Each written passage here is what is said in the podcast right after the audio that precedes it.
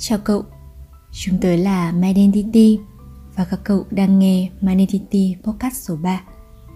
Hôm nay My Identity sẽ kể cho các bạn nghe về một câu chuyện rất tình giữa cuộc sống này. Câu chuyện bắt đầu từ câu nhận định Tình yêu là một phép màu Tôi nghĩ thế bởi nó là một người ngu ngốc đần độn trở nên thông minh và biến một người vốn sáng suốt trở nên mù quáng tình yêu làm người ta phải nhìn đời bằng một con mắt khác. Tôi đã nhận ra điều ấy khi tôi yêu em.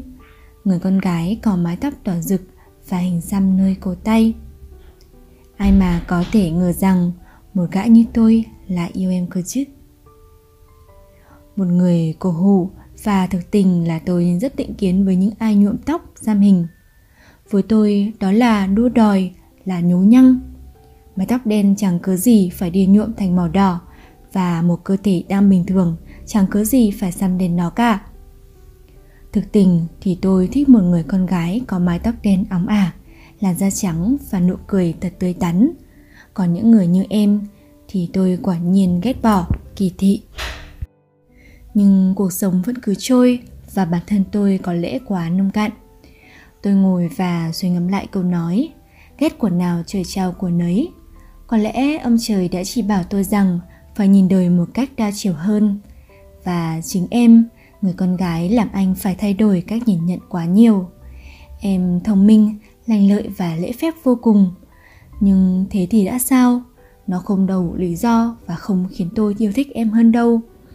Với mái tóc và hình xăm ấy, tôi không bao giờ chấp nhận người như thế cả.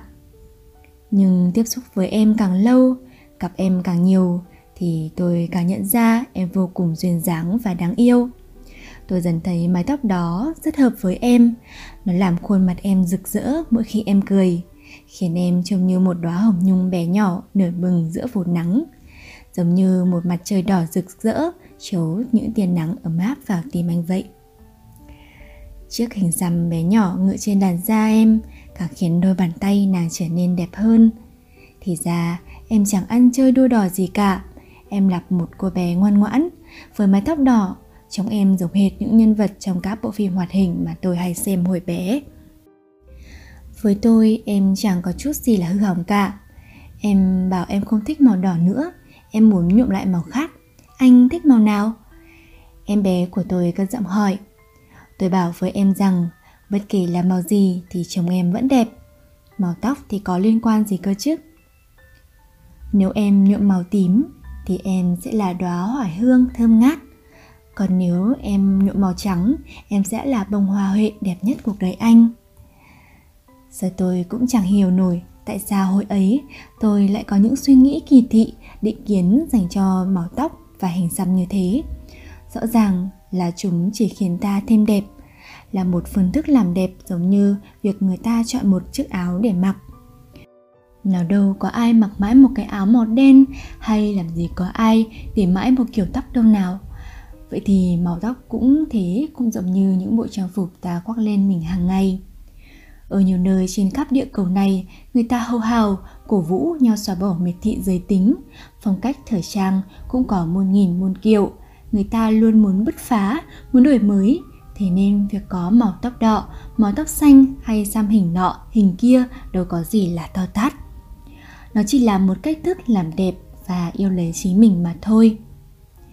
Những người lớn tuổi, nhất là mẹ tôi, khi biết người yêu tôi nhuộm tóc, xăm hình vô cùng phản đối tôi yêu cô ấy, nói rằng con gái như thế là hư hỏng, không được dạy dỗ đàng hoàng.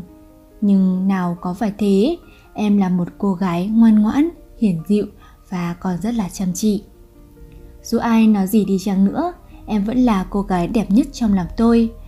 Và tôi tin rằng em sẽ là người có thể khiến bố mẹ tôi thay đổi suy nghĩ về những định kiến ấy. Không phải cứ xăm hình, nhuộm tóc làm cho hầm hố khác người nên mới gọi là cá tính. Cá tính là làm những điều mình mong muốn dù khác biệt, khó coi hay bị chê cười. Ta vẫn cứ là ta. Chúng ta tôn trọng những người có cá tính, tôn trọng màu sắc riêng của nhau. Tôi luôn đeo một cặp kính dày cộp, mặc những bộ trang phục trông thật quê mùa còn em lại thùng thình váy áo và lộn xộn với mái tóc đỏ rực. Mà thế thì đã làm sao? Đó là cá tính của mỗi chúng ta. Mỗi người chỉ có một lần được sống trên đời. Thay vì dùng thời gian để chê bai miệt thị người khác, sao ta không tìm lấy chính mình giữa muôn vàn màu sắc trên thế gian? Nếu các bạn đang cảm thấy mệt mỏi, muốn thể hiện cá tính riêng biệt của bản thân mà không biết chia sẻ cùng ai, thì hãy đến với chúng mình. My Identity vẫn luôn ở đây, luôn lắng nghe các bạn tâm sự. Dự án truyền thông My Identity mong nhận được nhiều sự đóng góp, ủng hộ từ các bạn. Cảm ơn các bạn đã lắng nghe số podcast hôm nay. Hẹn gặp lại các bạn ở những số tiếp theo nhé.